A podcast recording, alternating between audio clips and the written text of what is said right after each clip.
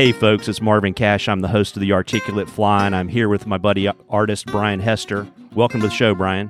Thank you so much.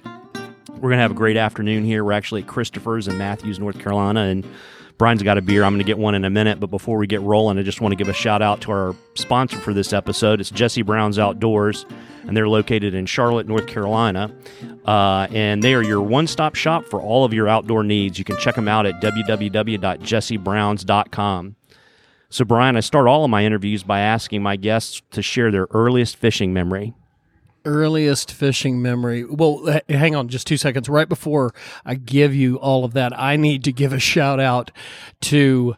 Uh, I, I really want to give a shout out to my mom and my dad for cultivating this opportunity in terms of me being who I am right now. And then also my wife for putting up with all of my crap up to this particular point in time because without her, me sitting here and talking to you is not going to happen. So, no, you know, I, I, that's really great, and I always believe we all stand on the shoulders of other people, and I think it's really important to be appreciative and, and give back. So I think that's really great that you shared that with us this afternoon. Awesome, yeah. So on, so, to, on to fishing memories. Absolutely. So the earliest fly fishing or the earliest fishing experience, I remember um, running through the Edmonston pasture. I grew, I grew, up in Boone, born and raised in Boone, North Carolina. Um, and I remember running through the Edmonston pasture all the way down to the New River, barefooted through. And that, by the way, that was a cow pasture, so there was a lot of a lot of up and dodging. Um, and uh, all the way down to the New River. And at that particular time and point, I was I was catching brown trout and rainbow trout in the new, and uh, even some smallies, very very close to my home, which wasn't, you know, maybe 500, 600 yards from the house. Very cool. And was that fly fishing, or did you kind of come to the dark side a little bit later in life? I came to the dark side a little bit later. It was all originally it was conventional tackle, but after about uh, I would say close to freshman year, fourteen years of age, all the conventional tackle pretty much went away, and everything was pretty much on the fly at that time. Very cool. And as you kind of got deeper and deeper into the fly fishing side of the sport, um, who were some of your mentors? That's that's a little bit of a double edged sword. Um, mentors uh, for me actually crossed over between the artistic side as well as the the the fly fishing side, or I should say the fishing side, because one, my dad cultivated the fishing experience early on, very very early on, from six, seven, eight, all the way up until I kind of took over when I was eight because I was good at it. And, um, and as far as the art side, most recently uh, for me, and I'll, I'll, start start now and then back up a little bit. AD Maddox, and uh, those of you listening to the podcast probably know AD's work. She is absolutely phenomenal uh, at the apex of the pyramid in terms of uh, of pioneering this whole niche market of uh, paintings uh, having to do with fly fishing, paintings having to do with trout, anything having to do with fly fishing in general. And uh, DeYoung, um, these people have most recently actually set the stage for where I'm going. And when I say set the stage for where I'm going, meaning I've, I've taught visual arts for the last 28 years in public high school. And it's it's time to kind of either put up or shut up because I'm coming very, very close to the end of my career and it's time to kind of phase that part out and move into the next phase, which is going to end up being, uh, hopefully a painting career and a sculpting career. And with these mentors, uh, AD is literally a text away and she's always giving me input. And she basically befriended me on a whim where I was just like I'm not stalking you but I kind of enjoy painting the same things you do. Do you mind responding to me? So I get a text and then a call from her and she has been absolutely wonderful. And then flip that put it flip it on his head. My uh when I did my student teaching right out of college his name was Dean Johns, and Dean taught me he just basically compiled four years of an undergraduate education into that 11 weeks of student teaching and basically said, you know, visual arts teachers are not dummies. We don't finger paint. We actually make the world go around. And I remember him pouring through these lesson plans and saying, your punctuation's horrible. You need to learn how to read and write. What are you doing? And it was humbling, very, very humbling. And I kind of got all of this from a bunch of different angles. Like Dean was huge in term, he's instrumental in terms of me being who I am in the classroom. And who I am in the classroom kind of cultivates who I am as a visual artist as well. Because if I'm going to practice what I preach, then there's a little bit of a symbiotic relationship there. So very interesting. Yeah, it's always, I think, great, you know, whatever it is that you're passionate about to have other people take an interest in seeing you develop. Um, so it's always great to kind of hear who those special people were, whether it was in your fishing life or your life as an artist. Absolutely. So if we back up just a little bit, so you kind of pick up the fly rod seriously when you're a freshman in high school. When did the kind of the art bug hit you? It was about the same time because I, I was an odd bird.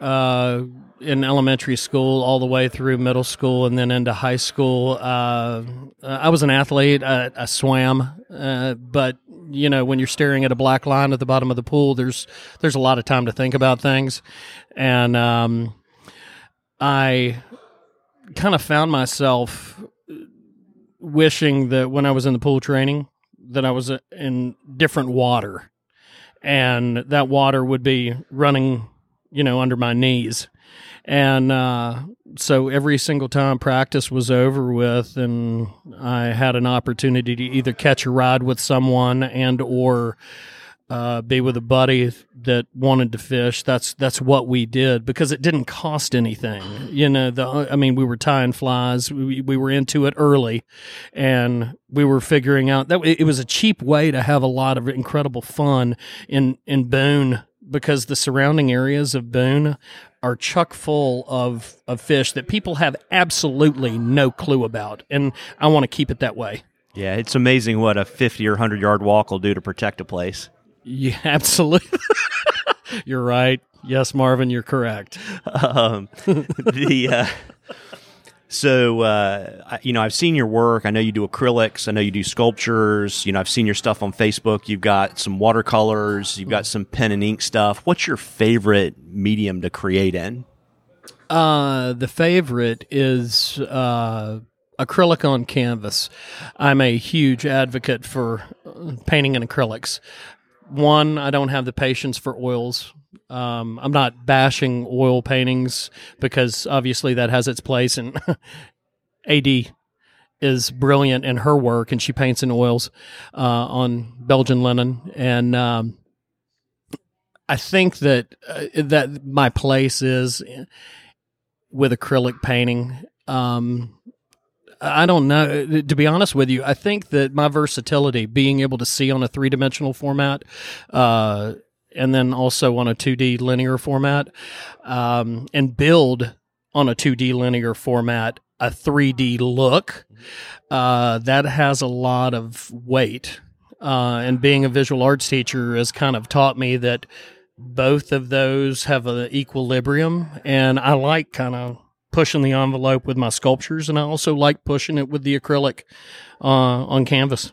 Mm-hmm interesting. And just for a layman, can you help us understand kind of what that difference is between painting in acrylic and painting in oil? And kind of because you made a comment earlier about you know liking acrylics more and it was better than oil painting but you know i'm not an artist so i don't know kind of what that technical difference is yeah uh, with with oil paints you you have a tendency first and foremost with oil paints you're not going to get a dry time anytime soon um, with just basic application uh, with oil paints, there's going to be a lot of marbleizing. There's going to be a lot of uh, uh, blending and, and and potentially some layering that goes on. And then, based upon viscosity, a lot of people use uh, different uh, oils in the paints to kind of help thin them out for various looks and stylizations.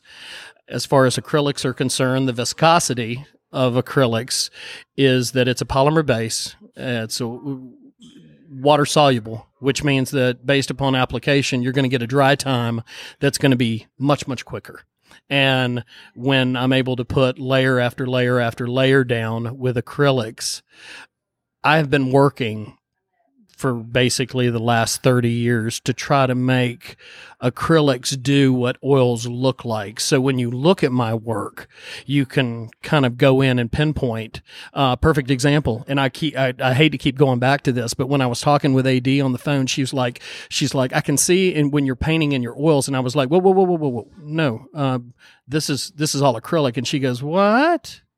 So that, that was a, that was kind of a revelation for me and kind of, I guess kind of one of those inadvertent pat on the backs because I've been working very very hard to make acrylics do what oils look like because that oil, oils give you that juicy kind of really glossy look and that's what I'm constantly pushing towards with my acrylic painting. Got it. Well, that's that's really helpful. And so you started kind of fly fishing in your art interests. They started at about the same time when you were 14, 15 years old.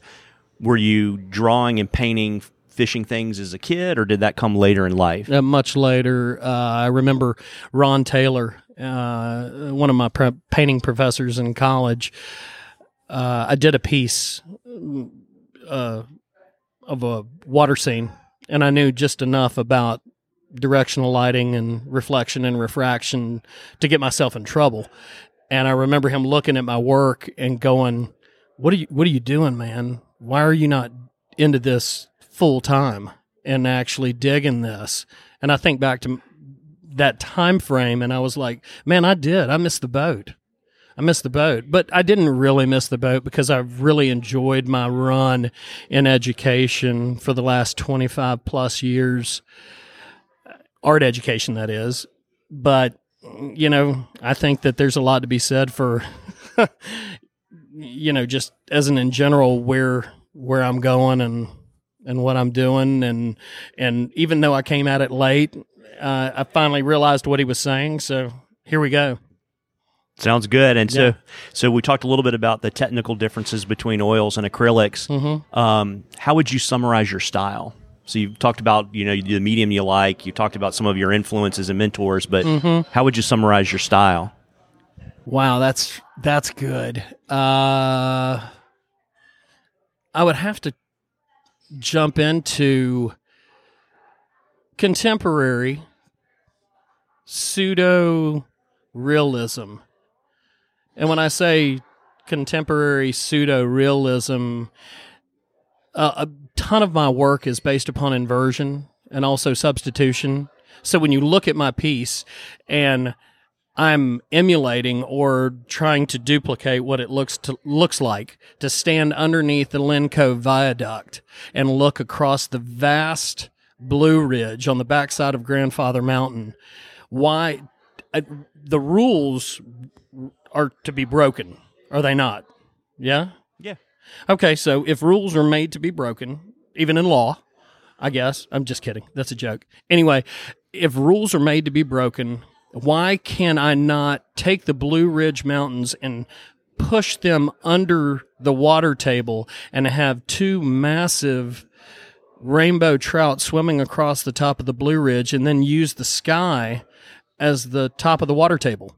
There's no rule that says I can't. So if I'm able to pull that off and make you go, whoa, wait a minute, you could do that. Or even better, if I can take a brown trout and actually dump him inside of a two finger whiskey on ice, well, the ice might emulate rocks. Well, the rocks could be like on the bottom of a river, and this brown trout's actually coming up, which ultimately creates a, a, lovely marriage because some fly fishermen I know enjoy a whiskey after a long day on the river and even a cigar where the cigar smoke might actually elevate off of a whiskey glass and that smoke might kind of form itself or sculpt itself into a rising rainbow trout. Who knows? Very cool. And how did your painting and uh, sculpting style uh, evolve over time to get to kind of where you are today? I think a lot has to do with me being in the classroom because I see kids now and even though technology has kind of bottlenecked kids, where I think technology, I'm not going to keep using the proverbial double edged sword, but technology is absolutely a hammer on kids now. Uh, makes them lazy. Um, it also, it, I mean, technology makes everybody lazy unless mentally you can have enough intestinal fortitude to go after something and dig, dig, dig, dig, dig. Well, sometimes kids that are in the classroom are figuring out stuff that's really, really innovative and really cool. So if I'm standing over the top and watching a, a kid do something you know, with tempera paint that I haven't seen before, just based upon, you know, a simple demo in class and the kid actually just takes it and runs with it. I'm like, hey, that's pretty cool. You keep that up, you know, Johnny. Good job. And I put that in the Rolodex. So it's a it's a win win. Yeah. Take from the kids. I'm kidding. Very cool. And um, share with us um, some of the biggest. I asked this like I ask a similar question to a fishing guide uh, that I interview. Uh, share your biggest conception, misconception that you think uh, people have about art and artists. Um, I think that a lot of artists out there that are very serious about their niche and about serious about making a life with art. I mean, here I am, a visual arts high school art teacher. So I'm back practicing. I'm doing what got me into my role as a career in the first place. Um, I think a huge misconception with the general public is the labor and the hourage and the concept and the effort put into it. And I always draw this parallel and I'm and you're I know that you're probably going to hit me over the head with your microphone and I'm okay with that too. But um you know, a really really really bad attorney, lawyer is still probably worth 125 an hour, but a great one, a great attorney is worth 500 an hour or even 750 an hour. And I always think of stuff like that because when artists are creating, which I think artists are the ones that make the world go around. We're the ones that actually breathe life into what is not really our reality. And when you have somebody with brilliant concept, brilliant approach, brilliant uh, perspective, and can, you know, marry all of those aspects and take those puzzle pieces and put them together, then you have, I mean, it's a perfect storm. It's an absolute perfect storm. And and then all it takes is that one individual to walk by and go, "Whoa, whoa, whoa! Wait a minute. That's that's pretty that's pretty incredible." And also their their education because it's an evolution. You learn as you go, and if you're hungry enough, you'll continue to want to learn. Like I haven't even scratched the surface with what I'm doing. There's no way at the age of 50 I'm even close. I have a skill set, I have technical prowess, and but I'm hungry and I'm after it and I want to get better. So I talk about this with all due respect to all you know areas of careers in general. It's the labor it's the concept it's the intensity it's the drive and it's the determination. And ultimately the the the, the what hurts the worst as being an artist is you know the the what what is it, the proverbial uh art is in the eye of the beholder. I mean, you've got to find that individual or those individuals that really dig what you're doing. And I'm in a very, very, very niche market with what I'm doing. So I'm getting ready to start doing pieces of golf and pieces of this, that, and the. I'm kidding. Yeah. I'm kidding. Yeah, I knew that. Although I did do a piece with golf in a Macallan's fifth and yeah, I saw that. It was on your. Facebook page. I think Absolutely. you posted in the last two weeks. right, and yeah. it was and it, I, and noted, noted, notably, I put on the, the the bent pitching wedge because that's my golf game. Yeah, I gave up golf a long time ago. uh, The uh, so I know you're busy. So I know you teach uh, at Myers Park High School in Charlotte. I know you got three kids. So how do you find time to be consistently creative and produce pieces? You know, I don't necessarily sleep a lot. My brain's always working in terms of trying to find that next piece, and a lot of times, uh, the the evolution of one piece will actually lend itself and move me into another, and um, I'm really excited about that that phase. It means that my brain's working and and and I'm good.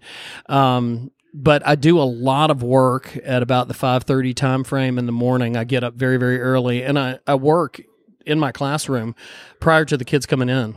And and then as soon as the kids are gone, um, I'm I'm back at it. But and I try not to necessarily bring a ton of my my work home so that I can spend some quality time with my wife. But if you're hungry, you figure out a way to make it happen. So that's my story, and I'm sticking to it. It makes a lot of sense, and we've talked a little bit, but you know, where do the inspiration for your pieces come from? Well, one being out on the water. Um, it, we practice what we preach. Uh, I'm a very passionate fly fisherman. I don't get to do it as much as I want to, but um, it's it's who I am. They say that uh, it's not a it's not a hobby, it's not a passion, it's a way of life, and it is. And again, you know, given the fact that I'm married up, she has tolerated a lot of uh, of time away in terms of being on the water uh, to to not only document what I'm doing, but that's also my my my zen. It's my my chi, so I can I can let things go and and be one with that moment because once you hook up with a you know a 22 inch brown on the South Holston, and and even more so on six X Tippet. And you've got to know how to play and fight. You've got to be focused, and you've got to be ready to go. So that's important as well. And I'm always documenting that. I'm looking at the fight I am. I'm oddly enough, I am looking at the fight and I'm going, okay, that's cool. I just started a series of watercolor pieces just mm, just most recently called the Fight series, and you can see that on my website. You can also see it on my Instagram, and you know, I'm I'm pretty pumped about it. So it's an awareness when you're in the middle of it, and that's me. I yeah. try to be aware and be present, right? Be present. Yes, absolutely. And so you, you get these ideas. I'm really interested to hear how you how you develop them. You know, so for example, do you keep a notebook, right? Um, or do you just say I have an idea and you go to a piece of canvas or a piece of paper at school and start working it all the way out? I mean, how do you kind of uh, breed and develop your ideas once you kind of say that'd be kind of cool? I definitely that it's a great question. I it, before in the past uh, there was a lot of spontaneity to what I would do. Um, now, I am heavily involved with building a blueprint, having some kind of plan of attack, and uh, the uh, just like I said, the fight series that I'm working on. There, I mean, there's a plan for everything. Even the all the stuff that you see on my website, all the pieces that have that over the last four and a half years, even the sculptures, I I put a plan together so that I know that I'm not wasting time ba- based upon my execution. And it, it's it's working out. Before, when I was in college, it was a lot of spontaneity and happenstance, and you know, when we're in college, we're still stupid. So, or at least I was. So, whatever. yeah. So, uh, so how do you, you know, so you kind of refine, you develop your plan.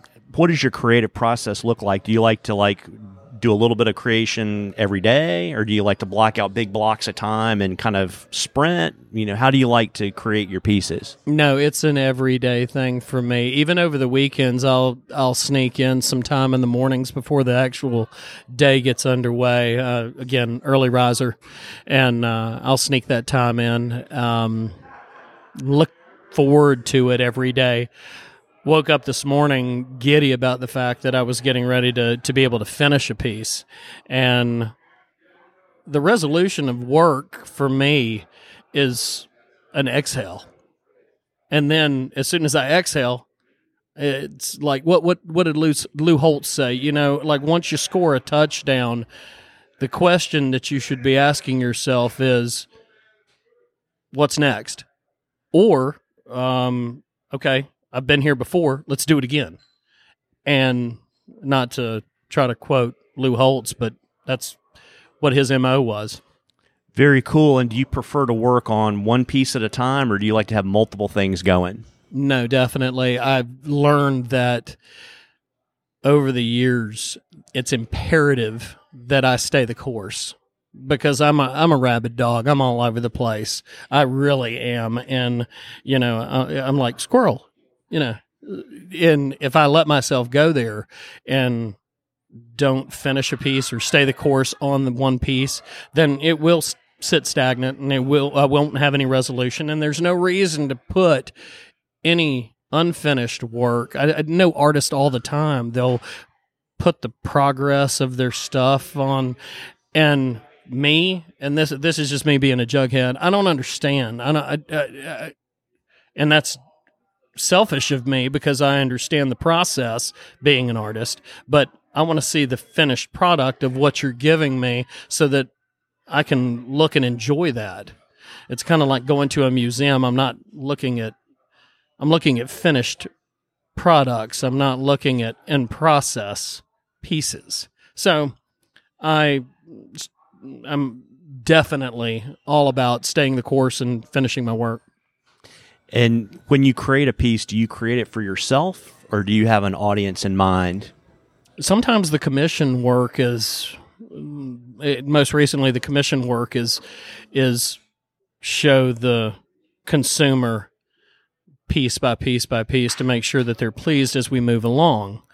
Again, I'm at the helm. I get to direct all of that, but on conversely, I am making a lot of work right now for myself. I have a show April 13th at Mountain Blue Gallery in Banner Elk from 3 to 6.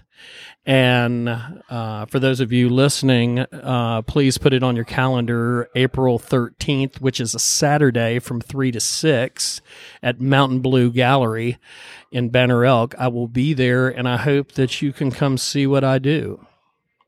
Very cool. And you know, for like a one of your kind of original acrylics, how long would it take you to produce a piece? Just so people kind of have an idea about how much time is reflected in a piece of your artwork. On average, I'm going to give you a window. It's anywhere between that 15 to 22 hour range a lot of times I'll I'll get a piece to a point where I feel as though it's finished. And this is this this is me punching myself in the face because I just said I work on a piece until it's done.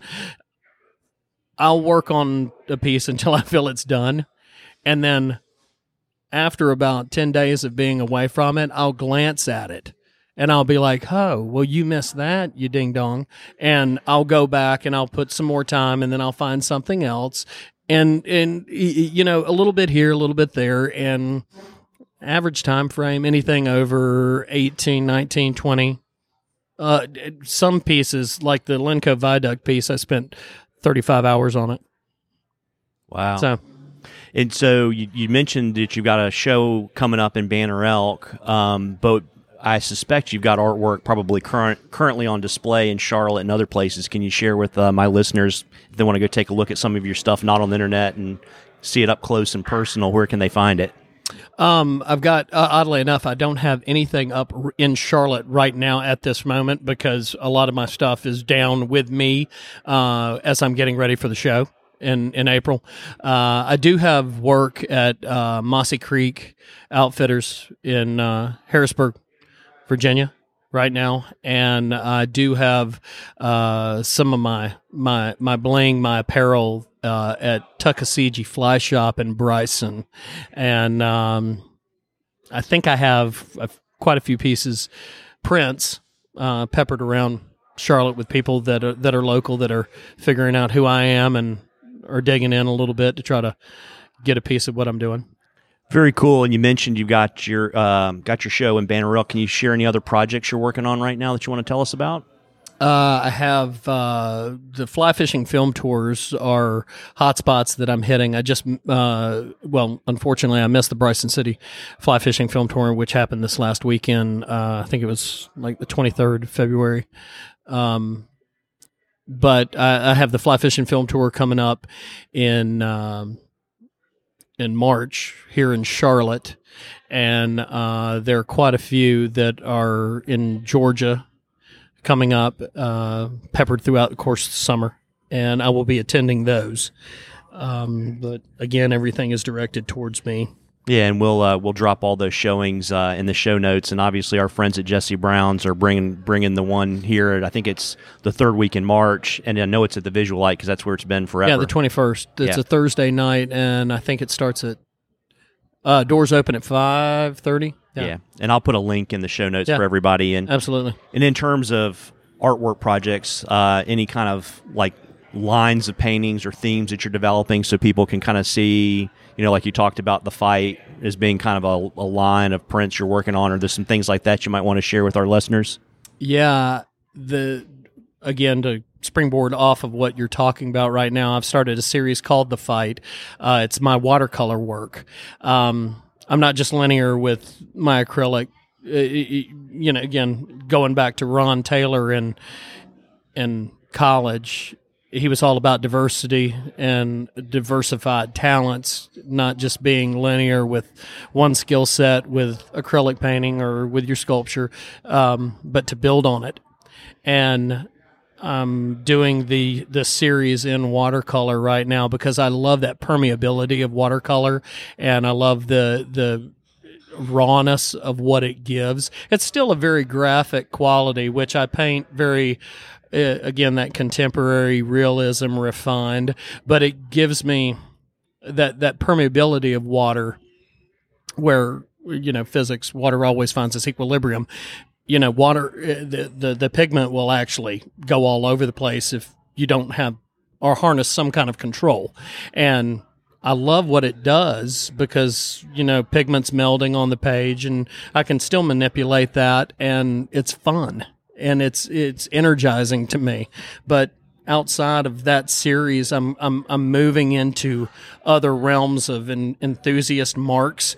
And when I say enthusiast marks, I'm talking about like golf outside of fly fishing and this is me not being linear in just being an angler painter. Although I love it and it's my my bag and it's what I'm most passionate about, I still hold, you know, myself in some regard that I can I can dig in and and pretty much do anything that I want to do. And that sounds arrogant and it sounds egotistical, but you know, as an artist, you, you find a way, especially if you're hungry. And my point to that is my wife, for the last four years, had been begging me. Or no, I'm not going to say begging. She'd been saying, "I want this, I want this painting," and I would look at it and I would be like, "That's horrible. Why would you want this painting? We're not going to pay this money from this particular artist because I can do that at home." And for four years, she kept saying, "Well, why aren't you doing anything?" and this is this is where, the rubber meets the road. I finally broke down and I did a uh, a birch tree painting, a uh, Blue Ridge birch, and I I did that, and my wife just I mean she gushed over it. She really loved the the painting, and the entire time. And I hope my wife is not going to ever hear this podcast, but my wife loved the piece and i was absolutely it was literally like putting my arm in a meat grinder doing this work because it, it wasn't my style but yet it the subject matter and the visual and all the the information that was in the piece was just it wasn't me but i was very capable of being able to handle it so but we do what we do for our loved ones There you go. Heard it here first, folks. so, uh, absolutely so before we uh, we part ways this afternoon, Brian, you want to tell people where they can find you on social media and on the internet? Absolutely. You can find me at www.hookedflyco. That's H O O K E D F L Y C O com. And my Instagram handle is dot hooked fly company that's b h e s t e r dot h o o k e d f l y c o m p a n y and Facebook. I really don't care about Facebook. I think it's the devil. So, I mean, if you find me on Facebook, good for you. Awesome. And uh, did I say that? Am I allowed to say that on the podcast? Yeah, you can say that. Um, you know, uh, A lot of people don't agree. That's fine. Yeah, Go so- find me on Facebook. yeah, Awesome. You'll be punished by the social media gods, but it's okay. That's fine. I'll take the hit. um, Absolutely. Well, listen, I really appreciate you spending some time with me this afternoon. And, uh, folks, I appreciate you listening. Uh, I'd really appreciate it if you like this episode. If you would subscribe in the podcatcher of your choice, it would really help me with my advertisers. And if you wouldn't mind giving me a review in iTunes, I'd really appreciate it. Thanks again, Brian. Hey, Marvin, I really appreciate you taking the time to do this with me. And uh, this is a game changer. So Oh, it's, Uh, my, it's my pleasure. It's been a ton of fun. Oh, also, also those uh, those folks that, who are listening, uh, my cell phone number, which I probably shouldn't do this, but I'm going to do it anyway. My cell phone is 704 519 5757. Um, After you hear the podcast, if you want to give me a call or send me a text and uh, you want to take a look at some of the work, I'll give you 25% off uh, any of my paintings, that of which have not sold, as well as 25% off my prints that I have in stock. That, so that's awesome. That's phenomenally generous of you. I really appreciate it. Well, listen, it's been a lot of fun. Everybody, uh, have a great day, tight lines, and uh, great fishing. tight lines.